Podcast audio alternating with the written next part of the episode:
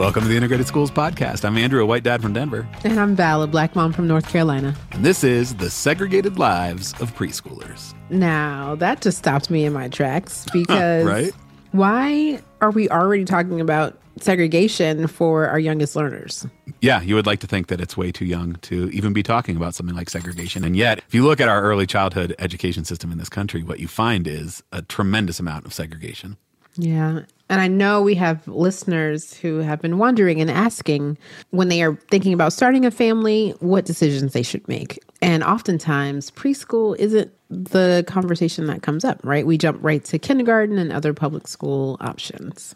Yeah, right. I mean, you don't hear about people choosing their house for the preschool that it gives them access Right. to. And then, you know, part of that is that we don't have guaranteed preschool. But yeah, it does feel often like a separate conversation, but it is really actually tied pretty closely to the K 12 conversation. Now, did you spend a lot of time thinking about preschool or like what was your experience?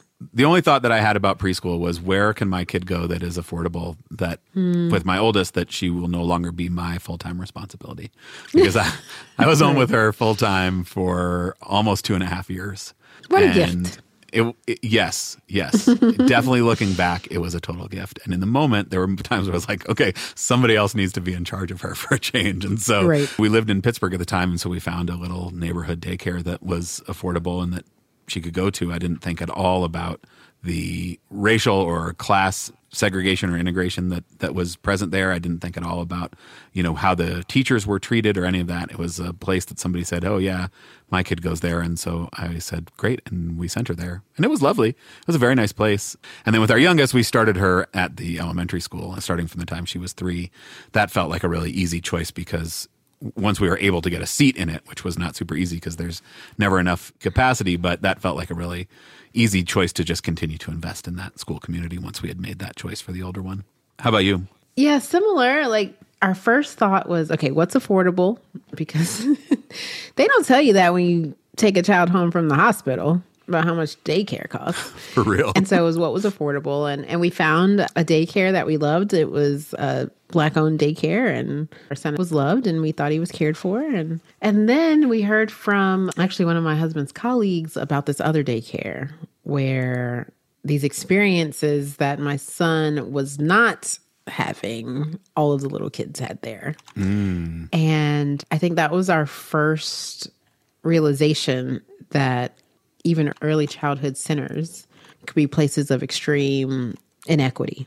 Yeah, and that inequity is actually the focus of the research of our guest for this episode, who I am very excited to introduce folks to. Dr. Casey Stockstill is a researcher and actually is moving to New Hampshire to be a professor at Dartmouth starting next year. And she's got a book coming out in the fall, and it's called False Starts The Segregated Lives of Preschoolers. We actually came across her from podcast listener and community member Jen, who sent us an, an email with a link to a, an interview that she had done. And I found it totally fascinating, reached out, and, and she was willing to come on and and tell us about her research and kind of her perspective as a black mom, but also a sociologist looking at the ways that preschools are segregated and the impacts that has on kids. Yeah, I really can't wait to to dig into this conversation because I think what surprised me in preparing for the interview was the implications of such segregated preschool experiences and how you know if our listeners hear that they'll be able to take that knowledge and do something positive with it. Absolutely. All right, should we take a listen? Let's do it.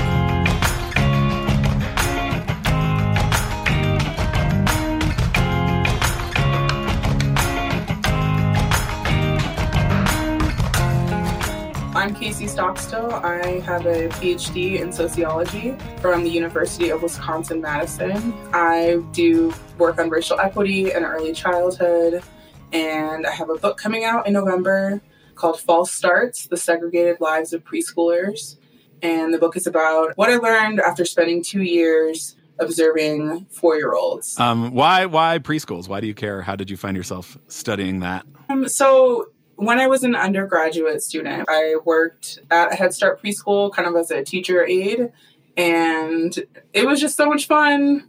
Kids are so fun, they're so funny, but also, you know, trying to figure stuff out, being a, a curious college student, I like really tried to listen to them, and they just say these offhand things about inequality and society. Like young kids are very perceptive, and so that stuck with me. And when I was in grad school, I was trying to pick a class project for my ethnography class. And I was like, let me go back to a Head Start because kids have so much to say and I want to like, you know, have more time to listen to them again. So I did those observations and I just kind of got hooked, couldn't stop going. And that was like, I think nine years ago. And I'm still trying to kind of make sense of what I learned there and continue to learn about how young kids are doing and how we can do better for them. Can I just make a personal connection right here? My grandfather in 1965, he was the inaugural director of a Head Start in Sarasota, Florida. And so always big believers in early childhood education in my family. He was actually a professor of early childhood education at the University of South Florida. And so when when I learned about your Head Start story, and it obviously hit home for me, and I'm I'm just thankful for for that being part of your path. Yeah, that's that's really cool. I knew about my mom's childhood, but I you know you don't ask all the questions up front or whatever. And talking to my grandma about my my research, um, I learned that my mom was a Project Head Start kid. Nice. In 1972, yeah, she did like a summer program. Nice. So it's it's just cool how these programs and these you know issues are part of our biographies. Yeah. That's sure. super cool. I feel like there is a, a sort of general acceptance that preschool, early childhood education is a positive force for good. I feel some ties. we had Dr. Brittany Murray on talking about PTAs and parent engagement, and this kind of like similarly, we have a sense that parent engagement is a universal good. Mm. And I hmm. feel like some of your research starts to like complicate that a little bit. That yes, we want kids in school, we want kids in school early, but that it's not always the kind of universal force for good that we think it is. Can you talk about that a bit? Sure. You know, I'm always like paying attention to how people talk about preschool and I think the mm message is it's this powerful experience, especially for children in poverty. It can set them up for later success in life. It's a good investment as an anti poverty policy. And therefore, we should expand preschool as much as we can. We should have kids in poverty be first in line, but we should just expand it. And I don't disagree with that, but I'm kind of thinking like, let's pause a little bit. Let's ask the harder questions about how we're setting up preschool for children and actually ask if it's delivering mm. what I want for my young kids and for young kids, which is like warm, affirming spaces that enhance kids' dignity and provide positive social relationships.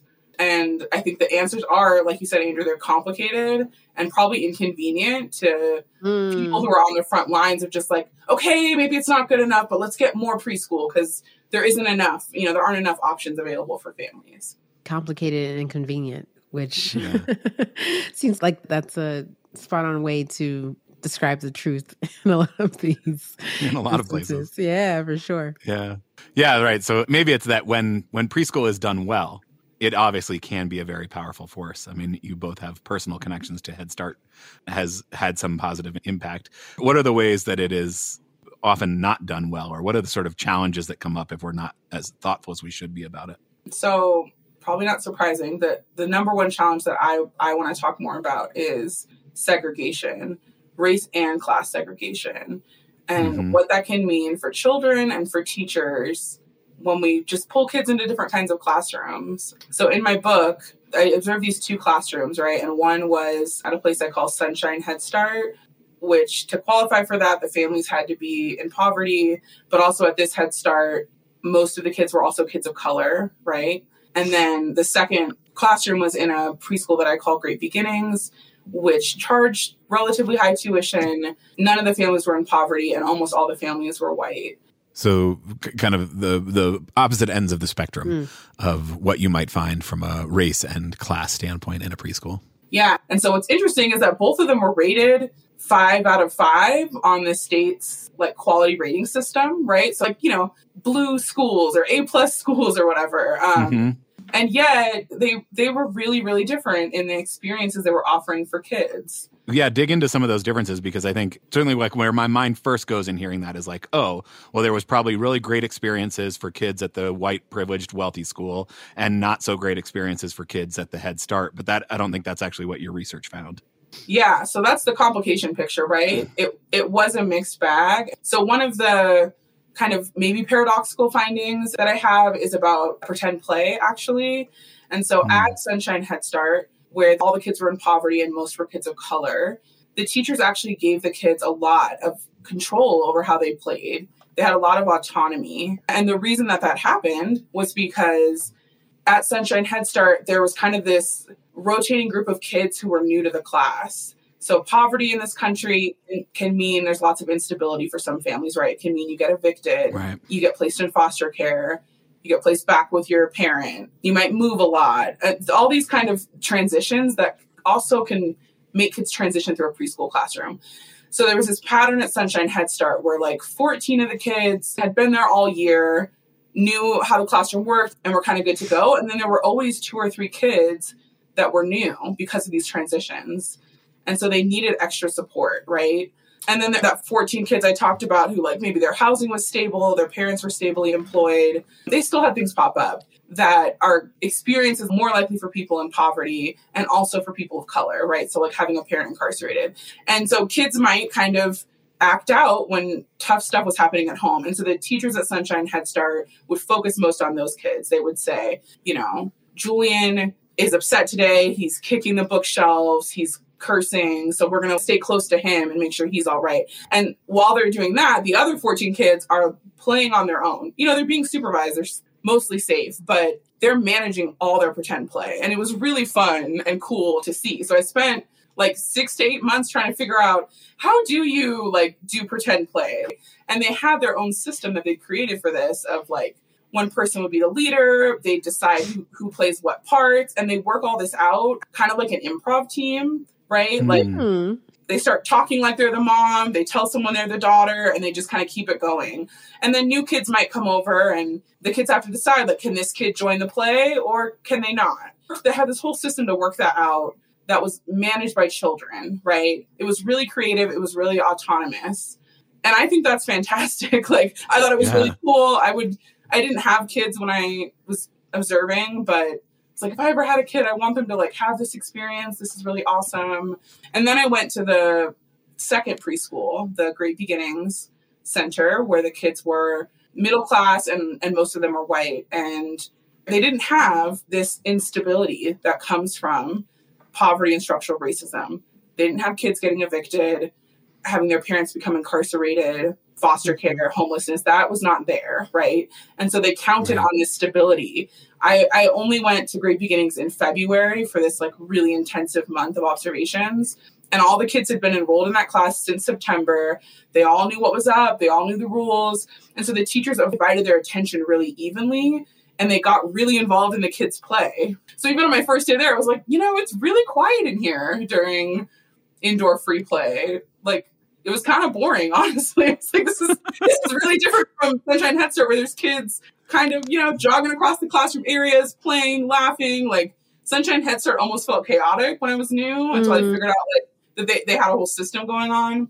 Mm. Great beginnings, quiet, controlled, because the teachers had spare attention. And what they chose to do with it is be very involved in who played where, how the kids were playing. And so the way that those kids got pretend play going was this like explicit negotiation.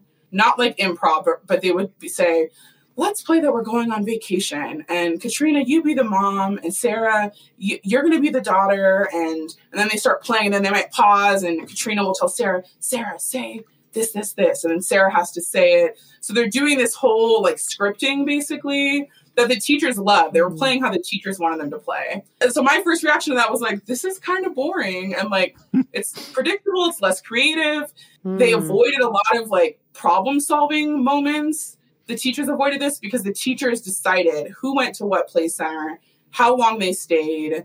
So they just didn't have these moments of like, oh, you know, Jason just came over and wants to play. What do we do?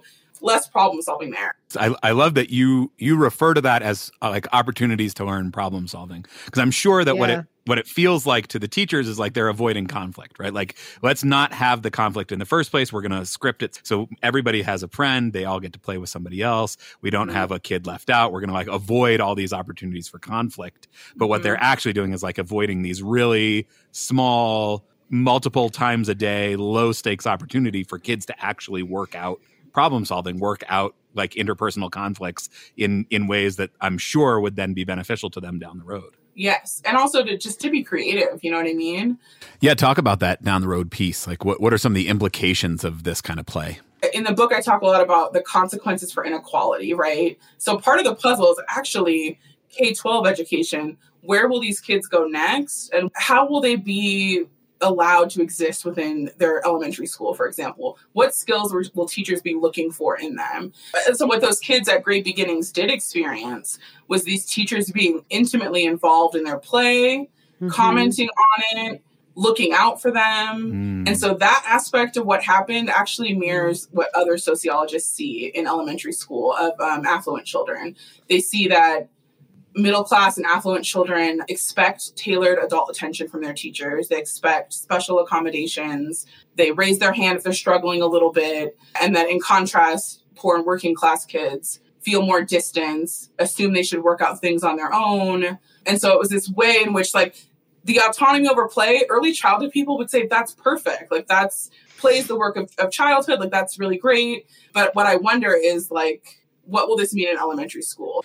Right. So there, there's a way in which like they're they're really learning very different skill sets. Yeah. I, I, mean, I guess you could argue that the, the skill set that the Head Start kids are learning, maybe that's even better for their development, right? Mm-hmm. But but maybe those skills then aren't actually fostered or valued when they continue on in our education system the way it's currently set up. So if those kids at Sunshine Head Start go to a school where teachers value creativity and solving problems on your own, you know, that would be fantastic. But based on some other sociology research, they're more likely to go to schools where there's kind of a white middle class cultural system that values self advocacy, raising your hand, getting the thing you need. And that's what the Great Beginnings kids were learning how to do through pretend play. So. Mm. You messed up, Andrew. This whole thing was supposed to be about early childhood. Here we are talking about housing segregation. I am making like so many connections. Um, you know, you talked about predictable and less creative and less problem solving. I'm thinking about, yeah, that's how suburbs kind of look. And, you know, I'm thinking about my son, his his preschool experience. We went with a neighbor, black neighbor, who was like, Hey, you know, my family has a childcare center you should go to. We are like, Great, he was loved. I mean, I was still trying to feed him baby food and I found out he was eating grits and sausage, but still, whatever. Happy kid, right? Yep. And at the same time, my husband worked with someone who went to an affluent, predominantly white daycare. And on transportation day, they would have an airplane fly over. Like one of the parents was a pilot and he would fly it over for transportation day and like wave to the kids. And I remember feeling as a parent like, oh my gosh, I'm not giving my child like the best that they could possibly have. Because to your point, the schools that they went to next continued to separate like the haves from the have nots in, in terms mm. of, of opportunity. And it also sounds like the kids have more fun at Sunshine Head Start, right? Right. Which is what I want for our young people. So I'm I'm I'm literally making all of these connections now. I think I, I, my mind is blown. So so how did you feel walking into this, and how did it mirror your own experience? Like, what connections were you making personally as you were conducting your research? That's a great question. So the kind of research I did was ethnography, where you go and kind of participate in a social space. You're writing notes about what you're observing, but like for me, the way I did it was trying to become a member of that classroom as much as I could. So I think all research, like we have a position in it. Mm-hmm. We have to be reflexive about it. There is no objective way to do research. That being said, when you're doing ethnography and like every day watching what's going on with people and trying to make sense of it, it like hit can hit in a really personal way. So it was tough to to be in a head start observing. Um, because I I was poor when I was growing up, but I didn't go to preschool. I didn't go to Head Start or anything like it. Probably would have had a lot of benefits for me in terms of the resources provided. Yeah, I don't know. I was just trying to work out these complex connections. Like I I love some of the things that Head Start's offering these children. On the other hand, there were like shortcomings and there were downsides. We didn't have an airplane on transportation. Yeah, day. right. And so mm-hmm. yeah, just trying to make sense of those things and also this role of poverty, structural racism, trauma to some extent. Like trying to work out what all that means. Because what's interesting about kids is they don't always talk about like family events in the way we might think, you know? Some of them were going through really awful things and they would enact that in their play or they would just like talk about like mm. we don't have any milk at home or like my lights aren't on, you know, but they're not expressing it with sadness. And so it's not to say it's not sad, but just trying to like reconcile that with the way formal terms of research would ca- they would call those like adverse childhood experiences, right? Right. Or I think right. like on Twitter we call those like trauma, like intergenerational trauma or current trauma. So I don't know. That's just an interesting piece of it, like reconciling how these kids talk about what's happening to them Yeah. and actually like the way that the teachers at Sunshine Head Start did not openly talk about even the things the kids brought up. They would like Hmm. register it and then they would gossip about it or like talk about it amongst themselves, but they were really uncomfortable to have open conversations with the kids or with those their families about I call them family disruptions for for lack of a better term. Mm-hmm. Mm. And so yeah, I don't know. I, I reflected on that because I've experienced some of those same like challenges basically as a child and how like Yeah. people didn't talk to me directly about them either. They're it's like all the adults are talking around you and trying to arrange it and trying to make you feel better, but they don't know how to have those direct conversations sometimes about what you're going through. Mm. It's like the teachers see so much trauma, so much disruption, Yeah. and, and I guess they're just not comfortable talking about it, not set up to have the space to talk about it with the kids, not trained to do it, whatever. But Yeah. how did those sorts of things play out at Great Beginnings? again another contrast.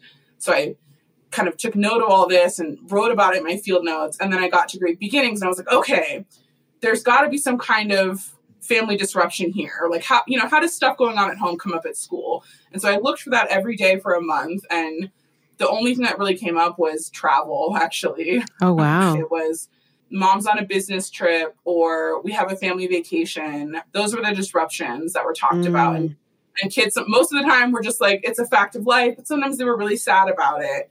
And the difference was because the disruption of your mom traveling for business is not super stigmatized. Like, the teachers would just be like, yeah, that's really hard. Let's look on the map. Where did your mom go? When will she be back? Mm. And I Ah. contrast that with like the things that Head Start kids brought up, which are like, my dad's in jail right now, right? And that's that's a Right. stigmatized. But yeah. Yeah, I mean, I, part of me wishes the teachers could have, but they definitely didn't. They they just moved Yeah. on and talked about it amongst themselves. I mean that that that feels so powerful too because because again like what sort of messages are then those kids taking into their future schooling environments about like how much of themselves can show up. If starting in Mm. preschool, Ugh. my mom is traveling for work and it makes me feel a little sad is welcomed into the classroom, you're now, you know, setting this expectation that whatever's going on belongs here, has a space here. And if from the time you're 3 or 4 these things that are that are obviously like big impactful moments if those things are are being pushed out what does that say about like school as a place where you can actually show up as your full self That's exactly it. I think Andrew, like. What can be talked about here? And so, even if the teachers weren't saying, "No, no, don't talk," we don't talk about jail at school. They weren't saying that. but they were letting it sit. Like so, and I think silence, especially repeated silences on these things, say something. They say Oh, exactly what you said, right? That like this is not something we discuss here. Right. The other thing I thought about a lot was like just how abstract certain family challenges were to the kids at Great Beginnings. Mm. Because of the degree of segregation between these two schools the family challenges that the kids at great beginnings were even aware of as like a possibility for a family challenge were just Right. like on a totally different scale than the kids at the head start Right. Yeah. I think I read you were pregnant during your research. So that freaked me out when I was pregnant in terms of like finding the perfect daycare for my young person, right? I had to go back to work, so I couldn't stay home and, and be with them as long as I wanted. And I remember with my second daughter, so we had moved my son from the daycare and I cried and cried and cried, cried and cried and cried, moving him away from this black daycare where I thought like his soul would be nurtured. That I was this like I was letting down my community, right? Like that I'm taking my child out of this school to go to one that's predominantly white that has more resources and I was yeah, I was I was struggling with that. So I cried and cried and cried. When it came to my daughter who was born 2 years later, like as soon as I got pregnant, I wanted to get on the the waiting list, right, of this daycare that we were in. And I mean, it was a great daycare. I got lots and lots and lots and lots and lots of lots of art projects every day. I'm like, how do you have some like enough? I have enough. I have enough. um, but it was also about convenience and having my kids in the same place and having them kind of in the same experience. So I'm just wondering, like you as a parent doing this research, like how did it feel when and if you had to make that decision for your own children? It's a little bit of a complicated answer. So when I thought about, you know, who will who will care for my children while I work? Because I knew I wanted to keep working. That wasn't a question for me. But who who will care for them? What will that be like? I had in mind all this time I'd spent observing preschool classrooms, and I also had in mind just the general research on early childhood development. Mm-hmm. So the thing I would remind myself in the dead of night when I was like, "Will we get a spot anywhere?" You know, yeah, was yeah, yeah. was just like, mm, like I have a lot of educational attainment, and in grad school we didn't have a lot of money, but we would eventually we'd have enough money, right? And I was like, you know. My kids will be fine. They really will be. So, middle class children benefit from preschool, but the stakes are so much lower and that yeah. is basically because the the counterfactual the other place they might be if they're not in the most high quality preschool is cared for by friends or family or a home based childcare center or somewhere, but like often you're talking to your kid, you're reading to them, and they they just have so many other like class based advantages baked in. So I, I hold that in my mind. The twist that I have, like many of us, if you're a parent of color, you know, I'm a black mom, my kids are black, so that worries me more. Seeing yeah. both spaces, like there's so many ways in which they can be mistreated or mm-hmm. not seen holistically with all their strengths. So that that worries me more. I have way less control over that. So that piece worries me more. And then like the other piece of decision making that I really value as a parent is thinking of our family as a system where we all matter. I have three children now. The oldest is 6 and then I have a 3-year-old and then I have a baby. So mm-hmm. I try to really be like, you know, given that my kids are probably going to be fine, we're going to pick a childcare center that we can afford, that we can get a spot into, and that fits all of our needs rather than like, what do I think the best preschool? And I will drive my kid across town and, you right. know, go into debt to, to do that. It's, it's not like incredibly easy, but honestly, when you see the reality of preschool classrooms, probably like parents who have been teachers before or are teachers, you just get a sense of like, it's a mixed bag. Yeah. We'll through it, you know, and I don't actually have the power to pick the one perfect setting for my kids. So like yeah. So I'm just like, let me pick one that works. And then when I'm once we're in a preschool or a childcare center, I just try to focus on the teachers as much as I can. And that those are the questions I, I ask as well. Mm. Like, mm-hmm. how are teachers supported here? Do they get days off? Do they get professional development? Because yeah. they're really important to kind of the classroom environment. And I, I just want to make sure that we're working as a team basically to support my kids. Yeah. So I'm a, I'm an educator by training as well. And so yeah, you know, like sometimes you're gonna have a good teacher, and sometimes you're gonna have a terrible teacher. and we just we'll just do our very best. I know you talked a little bit about the class dynamics. Can you talk a little bit more about the racial dynamics that you saw in your research? And did you have any kids of color at Great Beginnings that you saw and what was their experience like? Yeah. So at Great Beginnings there was one child of color. So actually, side note, one of the motivations for my research was like, I'm going to do this whole project on how four year olds understand their racial identities. And that's part of why I picked the Head Start that I picked. I, I, painted with a broad brush when I said they're all kids of color. They were, and they were racially diverse. So there were four Latinx kids with kind of recent immigration histories from Central America and Mexico. There were South Asian children. There were African American children. There were some African immigrant children, mm. and one or two white kids, usually at a time.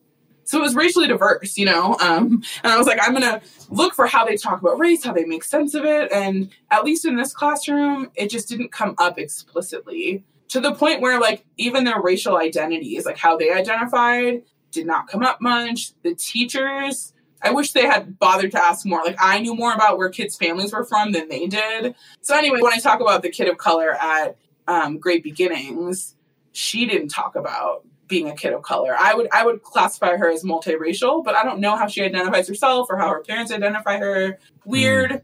post-racial vibes in the preschool. And yet, I am a race scholar and you know, race and racism were operating at both places. Um, yeah.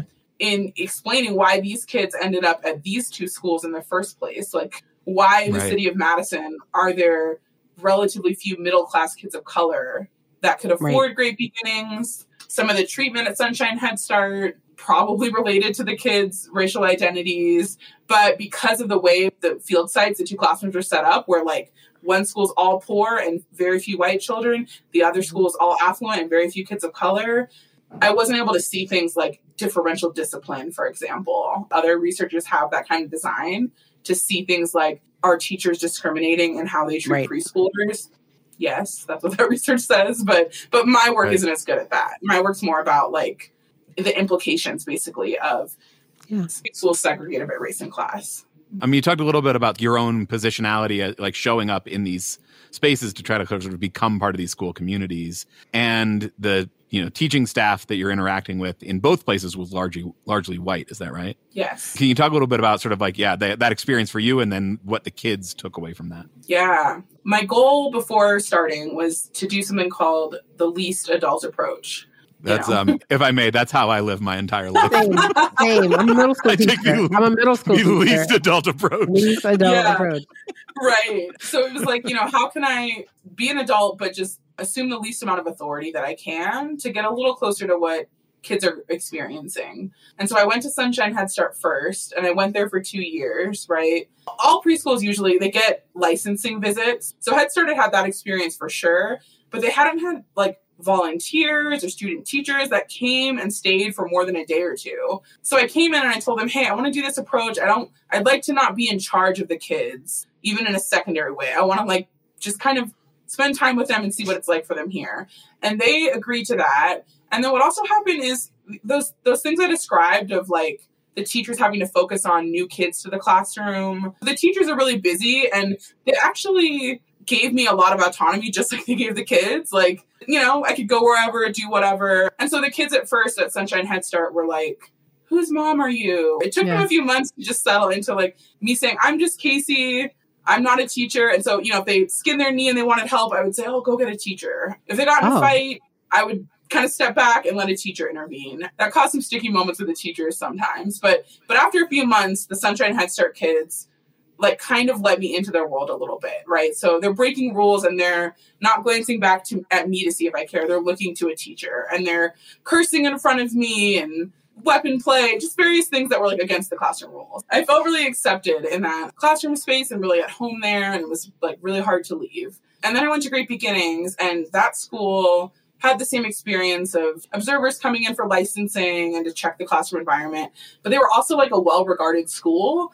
And so they got some student teachers and they got people observing like basically how good they were at running their school. And then at that school, you know, most of the kids were white. There was one other black teacher staff person in the building. Um, so I was one of two black adults that like came into that school.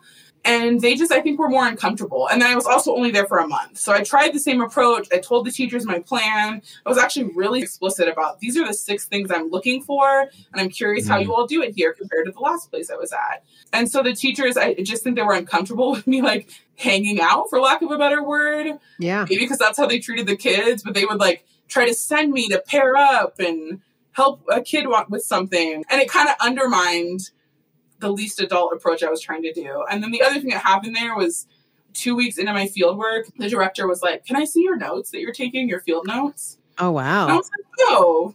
I learned I learned about this as a as a researcher. Like it's hard to have someone take notes about you, right? That's Yeah. a weird power relationship in any kind of setting. So my first reaction was like, sure, that's understandable. Like you, whatever, you, you can see the notes. And then I talked to some of the teachers, and basically what had happened is the teachers didn't see me writing a lot of notes. I would like scribble quotes on like construction paper, and then I would go type up the notes on my phone in the staff break room, which is how I did it at Sunshine Head Start as well. And the teacher didn't see me taking a lot of notes, and so they were like, "Is she doing her project? Is she actually doing her job that she was?" Oh, they were policing you.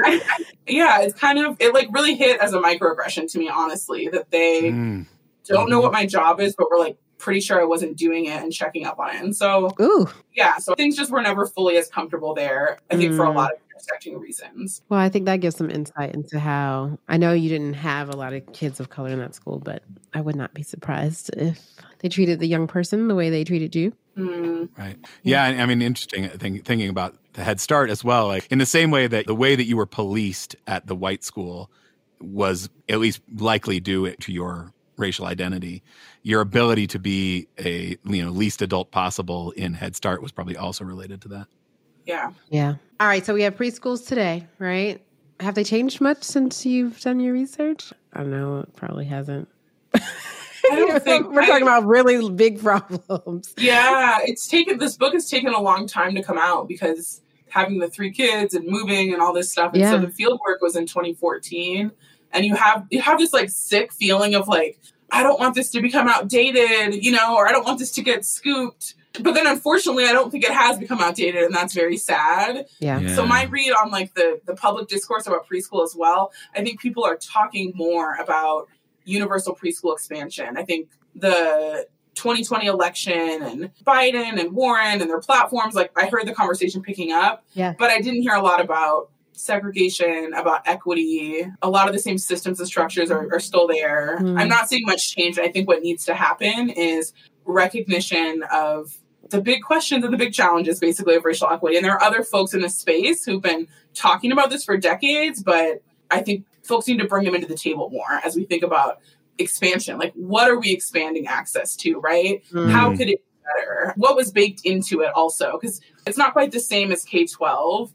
Like, one key difference, right, is that they're not guaranteed a- an early childhood education in the United States as a whole. But what it does have in common with K 12 is the, the settings we did have, the group learning settings we've had, the first one started in about 1830. Those were segregated by race and class. And it kind of has spun along in that way ever since. So we need to think about that when we talk about these questions of universal preschool or preschool expansion. Yeah. Can you t- talk a little more about?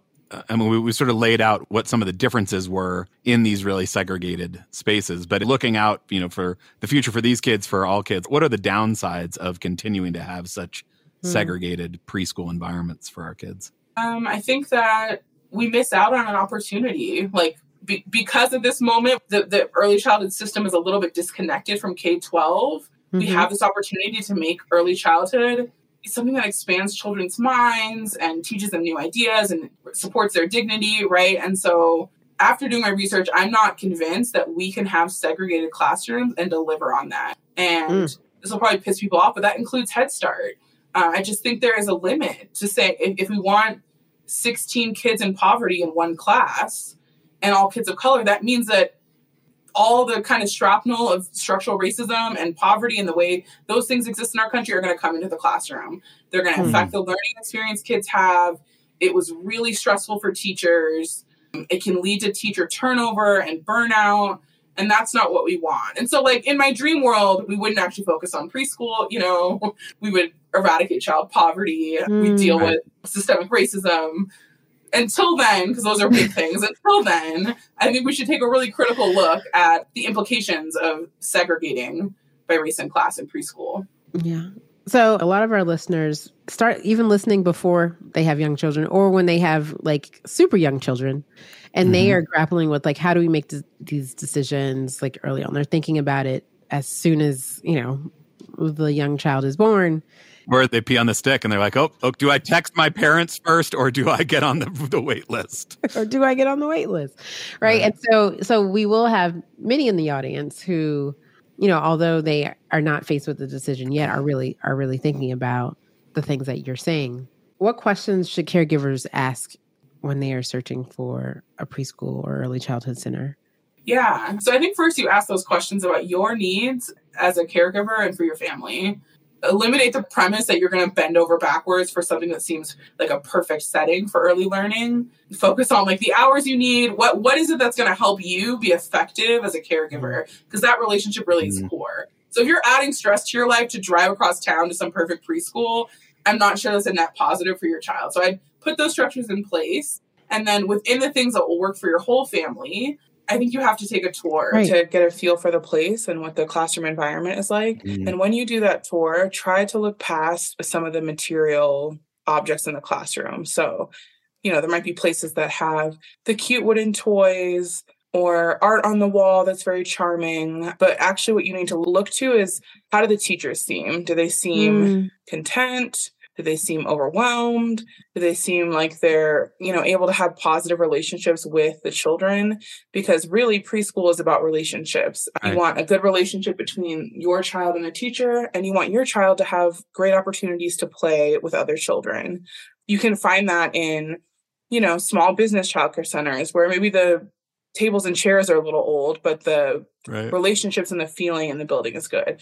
So that's what I recommend looking for first and foremost. Mm. And then if you want to, you know, fight the good fight and look for a race and class integrated preschool, there's a few things to look out for. So as far as social class, does the center accept subsidies? So maybe you don't need one, but um, if you want there to be class diversity in your child's preschool, hopefully the center accepts the state or the city subsidy for childcare. But the other question to ask, if you're comfortable, is to ask the director when you do a tour, do you accept the subsidy and do you have other families here that are using it? Mm. I found a lot of centers say that they take whatever the subsidy is called, but then in practice, they haven't had a family there using that subsidy in years, right? Mm. So you're trying to get a sense of the actual class diversity in that center. And then racial diversity, you can ask about that, ask how they support diversity and inclusion in their center. You can kind of look around and get a feel for what it looks like when you're there. And you know, you might have trouble finding a preschool that's mixed in terms of race and class. Mm-hmm. And that's because the system just doesn't make it easy for those kind of centers to exist. Mm. The best estimates I've seen place it at about 20% of preschools within childcare centers are mixed income and racially mixed. So they're they're kind of hard to find, but I'm hopeful that more parents, especially affluent and middle class parents, will support these kinds of settings so that they can continue to thrive. Right. Because our choices matter in terms of what can exist out there. Yeah. And particularly the choices of, you know, more affluent, especially white, especially middle class parents.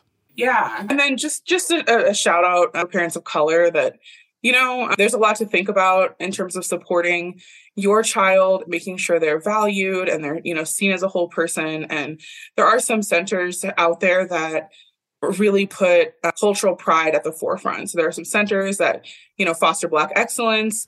If you're Spanish speaking, there's centers that are based around speaking Spanish. And so I personally think that there's a role for those kind of centers. And I think it makes a lot of sense for some parents of color to, to choose a center that's actually not integrated, right? But it's designed around meeting your child's whole needs. This is fantastic. You're amazing. It's awesome. Thank you so much. Thank you so much for having me. This was a great conversation.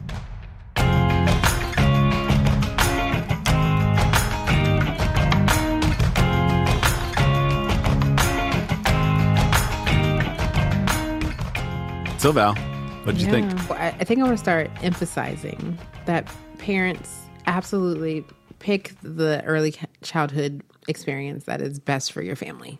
Right. You know, I shared in the interview, you know, I panicked a little. I was I was sad a little. I was like really My kid's not getting an airplane flyover. I better right. change. Yeah. I was really conflicted about the decision where to put the kids, whether it was like leaving a, a black community that I knew loved my child and trying to like get yeah. more exposure to things earlier. And I know that I was in a position of privilege to be able to make that that choice. Right.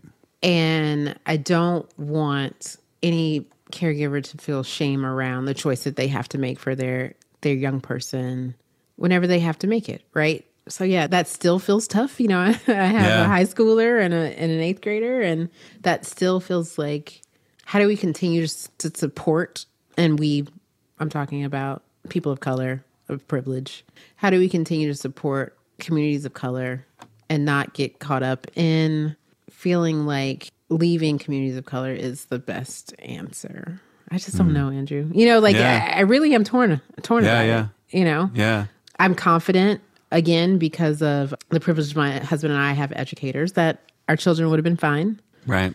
They would have had exposure to fly over eventually, right? right. They, we would have pointed out a plane, read a book about a plane, right. you know, and every young person who can have that, like, should be able to have those experiences. Right.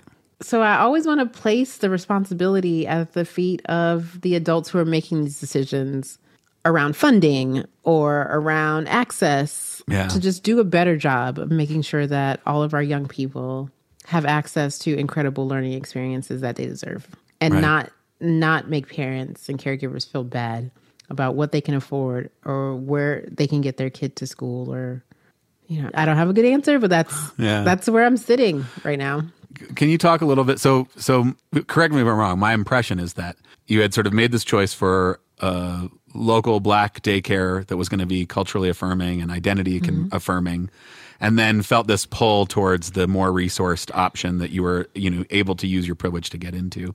Correct. But then when it came time for K twelve school, it seems like you sort of moved back in oh, the I other direction.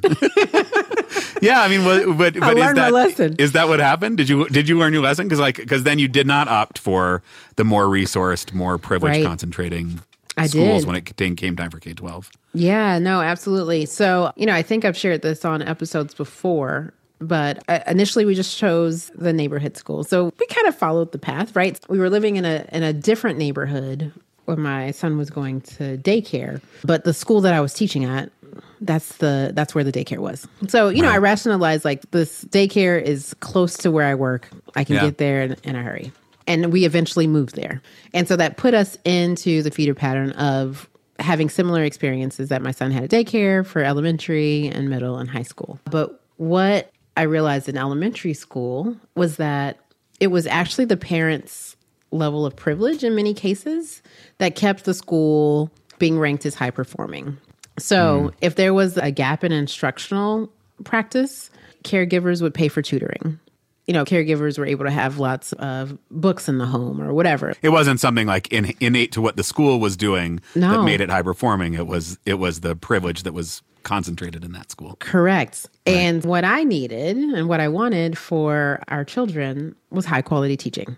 Yeah. And I found that at honestly Title I schools because of the Title I funds to provide professional learning for the teachers who were there. And it made sure my kids interacted with kids uh, across the global majority, Right. across all areas of socioeconomic status. Like that's what I wanted. I wanted that experience for them. And so, as quickly as possible, we, we made that happen. And that has been the choice for schools moving forward. Because, you know, what I've realized is there's no there's no replacing that type of identity affirming education. Like I again, Right. because of my level of privilege in terms of education and access, I can get my kids some cool experiences. Right. So in school, I want them to feel whole. certainly one of the themes from the conversation that's been sticking with me is just you know we think about preschool as this totally separate entity all, all the ways that we think about making a choice informed by our values and things like that tend to be I don't know, maybe it's just me, but like I feel like in a lot of conversations I have, those are put off until K 12. Mm-hmm. You know, it's not until kindergarten that you start, well, are you going to support the local public school or are you not? Are you mm-hmm. going to opt out? And preschool feels like a totally separate entity. does. It does. And one of the things I appreciate about Dr. Stockstill's research is that, like, really kind of forcing us to reckon with the ways that the choices we make for preschool have implications for the rest of K 12 12 education. And I think that, Yeah. you know, particularly this idea around what sort of messages do kids learn mm. about school as about school as a place for them or not for them, about what sorts of things, you know, from their home lives they should or should not bring into school, that, that mm-hmm. we're starting to lay the groundwork for those messages you know, all the way back when they're three, when they're four, Yeah. when they're five, that are then having these kind of ripple effects through really the rest of their educational experience. Yeah. I think something else that this episode does is really call out race and privilege in a way that we don't often talk about when we talk about the K 12 decisions, mm-hmm. right? And that was evidence in what some of the young people were bringing to the conversation that they were trying to have with their teachers about sharing their experiences. Yeah. And even in the Sunshine Head Start example in the narrative around the young people talking explicitly about some challenges that were happening in their lives, how we as a society really don't know how to talk about poverty and how to support people. Yeah. And that starts with our young children who are trying to make sense of it themselves. Yeah. And that continues to happen with every choice that we make around school. Hmm. I don't even know that it's a daycare issue as much as it's an issue about us not knowing how to talk Right. about poverty. Yeah. That example of Sunshine Head Start dealing with things on such a totally different level than, than Great mm-hmm. Beginnings in the white school, and yet mm-hmm. still not really having the capacity to or the training or whatever to talk about it, to have conversations with the kids about it. And I do think that is that's not a question of the preschool environment. I don't think that's a question of those particular people. I think that really speaks to our as a country our our lack of kind of class consciousness and ability to mm-hmm. have conversations about some of those really challenging topics. That you know you think well they're just they're just preschoolers. What does it matter? But I think the the way that that then shows up as they enter elementary school as they enter middle school, the mm. messages they're receiving about, you know, both sort of society wide, what things do we talk about, what things do we not talk about, but also like which parts of me are allowed to show up in school and which parts Yeah. aren't. And that part felt really powerful and and sort of depressing in that I don't think we're doing it really well, but also like maybe there is like some hope in that if we could figure out how to do that better, what might the kind of, you know, ripple effects of that be? If we could create spaces where starting in preschool everybody felt like they could bring their full selves in. Oh man, because if you can't do it in preschool, Yeah. if you can't do it in preschool, we are Right. lost. But if you could, then like what sort of expectations do you have for what teachers should or shouldn't do for you? I mean, I think that's the other piece that feels really interesting that, you know, tying into other research is like then middle and upper class white kids, particularly white kids, but also other advantaged mm-hmm. kids come in with this expectation that the teachers are going to respond to their needs, that the teachers are there to support them and get involved in their lives in a way. That was so fascinating to me because that was something that I wasn't expecting from the conversation. Yeah. And as I was listening to Dr. Stockstill, all of the puzzle pieces are coming together in my mind about, you know, the issues. I'm laughing. The issues, the real issues that we have in our society. And I'm laughing and it's not funny. But it certainly was like, wow, okay, so the expectation from from young privileged and white kids is that yeah, teachers will do exactly what they want them to do mm-hmm. to make their lives easier. And how that ripples into what our suburbs should look like and what our government Right. should look like, right? Yeah. Yeah, that that was completely unexpected. And you know, I found myself, and I, I think Dr. Stockstill said the same in her research. Like she was really like the the play that she saw at Sunshine Head Start was really inspiring. Like, oh, Right. you know, right. It was cool. It was like Yeah. improv and there's like all this like micro problem solving and they're learning all these like really cool creativity skills and stuff. And yet the like the education system that they then enter after that isn't set up to recognize that, isn't set up to celebrate that. And so then it ends up, you know, in some ways being a disadvantage, at least in the school setting. Whereas, yeah, I mean, like you think like, yeah, that's that's the kind of play I want my kids to That's the kind of play I want. Yeah. Yeah. One other thing I found powerful, you know, sort of linking back to Brittany Murray, who was on talking about PTAs and parent engagement. You know, we have this idea in society that involved parents are a positive force for good in schools. And she kind of helped us complicate that story a little bit. And I think that, mm-hmm. you know, Dr. Stockstill's research similarly like for sure high quality preschool is an important piece of you know any sort of educational puzzle and we've seen the the research to back up the positive effects it can have but it is a little more complicated than just like let's have more of it because there are ways in which the segregation that we're perpetuating has negative mm-hmm. impacts for kids and so the answer is not less preschool but to be more thoughtful about how we do it and you know one of the things she said was you know that, that there's all this potential good that can come from a really well designed preschool system. And she's not sure that it's possible to do that in segregated environments. Mm. The, like the fact of the segregation makes that really hard. I mean, she did mention, right, like there are, there are exceptions where you've got a, a black preschool that is like designed specifically to be culturally affirming and that there is some benefit to that sort of that version of segregation. But I think that, you know, sort of if we're looking system wide, what are the opportunities we have to push back on segregation even starting at this level? Because I think that's certainly one step towards a preschool system that actually benefits all kids. Yeah. Can you and I talk a little bit about what that means for us as caregivers who don't have preschoolers anymore, right? So we know Yeah. that this conversation will be really important for those who are starting their families and are, are thinking about preschool. How would you like to show up, I guess, for preschoolers? Hmm. So the first thing that comes to my mind is like, well, like I voted in favor of the Colorado bill that said we'd have universal pre-K. So like my mm-hmm. work here is done. But, Yeah, yeah. but- and like it's important to support those things. It's important to support more funding. It's important to make sure that educators are getting paid well and all those things. But I think that there is probably another layer, and maybe it's around the conversations. It's so easy to fall into the river of I need to get better. I need to get mm-hmm. more. That my preschool choice is the thing that's going to make the difference between, you know, Nobel Prize and living in my basement until they're 50. It's so easy to fall into that and buy into this idea that, you know, starting from the moment they're really little, if they're not getting an airplane flyover, that they are going to be deprived in in some really meaningful way, and mm-hmm. f- figuring out like how do how do I contribute to a conversation that is different from that. So when yeah. people are having kids, that you know, there's a chance to to have conversation because I think there's this opportunity when someone has a, a brand new baby that everything is overwhelming. Mm-hmm. You know, this is why there are so many books about about parenting, particularly for young kids. Like you're just grasping for anything. Somebody tell me what to do because this is all because they send you home without instructions. I, I, haven't slept in days Problem. or weeks, and I have no instruction manual. And so, what am I going to do? And so, I think there is like an opportunity in those moments to think about what kind of preschool do you want what kind of preschool environment is important maybe it's like thinking about the kind of rings of the first is the kid itself and so like yeah you have to think about what kind of environment is good for your kid, but then also what works for your family. If there are other kids involved, various co-parenting partners, whatever, what works for them. And then like more broadly, kind of are you contributing to or pushing back on this kind of broader segregation that exists at the preschool level? Yeah, and you know, I asked that question and I did not have an answer. I, just, I, I still don't necessarily have an answer for myself. So it really was a grappling with you about what this looks like for us. I love your answers and I'm going back to what you said about just being nervous that your kid is missing out on something.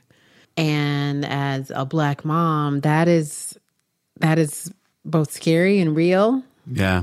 And in my story, I shared like that was the choice that we made the first time. And I was like, oh, you know, I thought again, you know, and, I, and right. I, feel okay with our kids having less of the material resources that often come with affluent and predominantly white schools. I, I, yeah. I feel really okay with that.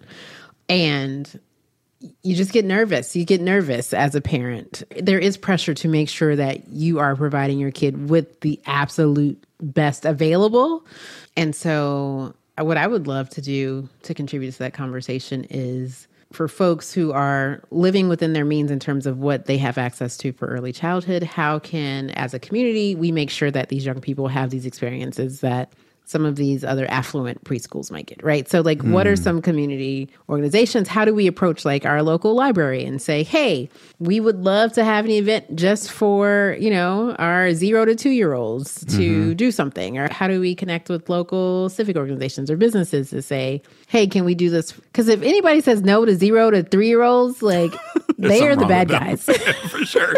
For sure. and so, yeah, so maybe there's a way because we know the importance of that type of exposure. Maybe there's a way yeah. to still get that for some communities where the daycares are not able to provide that. And how do you think about that? Like that fear of missing out? Because there's a way in which, for me, as a white dad with white kids, like I kind of think that that fear is entirely fabricated. I, I, look at my kids' lives like there is nothing that they are missing out on, right? Mm-hmm. Like they mm-hmm. have way too much. like let's be honest, mm-hmm. they've got way too much, right? Mm-hmm. The the experiences, the the stuff, like they are just like in such a cushion of of comfort and privilege, and so like this idea that if they don't get into the right elementary school or the right preschool or whatever, I'm ready to set all of that aside and say that is just like toxic white parenting culture that is telling me that I need to do something other for my kid. And there is like a sense of of liberation in that in some ways. Mm-hmm. But I, but I don't think that's true. I mean, you also have a degree of privilege, but it's not the same story for black parents. Yeah, I, I don't feel like the fear is fabricated for yeah. black parents. I don't. I think historically we know that communities of color and poor communities have been given the least amount of support across any area, including education, right? Yep. When Dr. Faircloth came on, I believe she said that first the books that she used went to the white students, then to the black students, and then to indigenous students. And so we have enough receipts right. for it right. not to feel like a, a fabricated fear. Yeah. And my hope is our communities are strong enough to supplement in the ways that we can. And historically in the black community that was often through the church right? So mm-hmm. you would have lots of events through the church and lots of exposure. As our communities generated more wealth and retained more wealth for the communities like we were able to to provide in that way and I, I i think i know that my kids are not getting an equitable education i i know i know this mm-hmm. and that that part makes me angry annoyed yeah. frustrated and i think i am relying on my privilege as an educator to make sure that they'll have the skills that they need. Right. You know, my son asked me shortly after Christmas when I was like, Why aren't you practicing your SAT words? And he's like, What ninth grader do you know would be excited about getting an SAT prep book for Christmas? Of course you did. of course I did. Because look, I know they're not doing it in school, right? Right, right. So I still got to prepare the young man, even though I, I wish he didn't have to take the test in the first place, Right. right? So it's like, how do you play the game that you don't want to play? You still got to be prepared Right. to play it, you know? Yeah. But that's that that's my educator privilege talking, right? And so, yeah, it's a real fear. I think we have to rely on our communities and our allies to make sure we're not missing out, you know, and that we're fighting for one another. I think that's the only answer, really. We have to to figure out how to continue to develop and strengthen coalitions for educational justice for all of our young people Yeah. until we can get the system to do the work that it should do. I think because the the stakes are actually lower for my kids, it is reasonable to like put more of the burden of that onto me. It is reasonable Mm-hmm. for me to be more invested in the Global Majority School around the corner, be more invested Mm-hmm. in the Head Start preschool because I because right, I do think the stakes are different. So those are your action steps, folks. You heard him. It does not matter if you've aged out of preschool. Like this work still needs to be done, and we need everyone on board to make sure that it's happening for our youngest learners. It's terrifying to have kids. It's terrifying for them to, you know, get older and then it's particularly terrifying to to leave them with somebody else for the first time. And that is where it does feel like the the stakes around preschool do start to feel higher just because, you know, you're leaving your your precious little 3-year-olds with or 2-year-olds or 1-year-olds or, you know, 6-week-olds with strangers. And I think that that speaks to me again of the the importance of it being a community of it being a space where everybody's value and identity is affirmed where there's room for play where there's room for growth and that sort of thing. Because yeah it's uh, it's an important role that those educators play. We loved the early childhood care providers who took care of our young people when I went back to work and really relied on them to love our young people, love our children in the way we would have wanted to. And so I would love to dedicate this episode to Miss Shirley. Uh, Miss Shirley was in our lives for just a short period of time. She was a teacher in my son's classroom, an educator of color that really like connected with our son and made sure he was loved and cared for. She was diagnosed with cancer, um, and very quickly, within six weeks, we lost her. It was a shock to all of us and our young people and the children in the classroom. And so, I I, I thank Miss Shirley for all that she has given us. I'm pretty sure she probably trained that boy because I wasn't going to be able to do it. And uh, it's a gift yeah, so thank you, Miss Shirley. Thank you, Miss Shirley. One final action step early childhood education is a tough business. In some places, there's starting to be more funding for it. We're starting to see places, but it's always hard. And I guarantee wherever you live, there is some small, struggling early childhood education center that you could be supporting. So reach out to them, Yep. volunteer, throw them a few bucks, whatever it is. Um, Buy some books, buy some toys. books, bring them some snacks. Um, Yeah, because they need it. And speaking of support, we would be grateful for your support. Patreon.com slash integrated schools. Throw us a few bucks every month. We would be very grateful for that. Yes, and also we talked about just being a part of the conversation as an action step that you can take. I am sure that as a caregiver and a parent, you are in conversation with lots of people who are are starting their parenthood for the first time. Yeah. Just invite them to listen to the episode or be in conversation with you about what they're thinking for early childhood. Absolutely. Well, Val, as always, it is a deep pleasure and honor to be in this with you. So I try to know better and do better. Until next time, friend.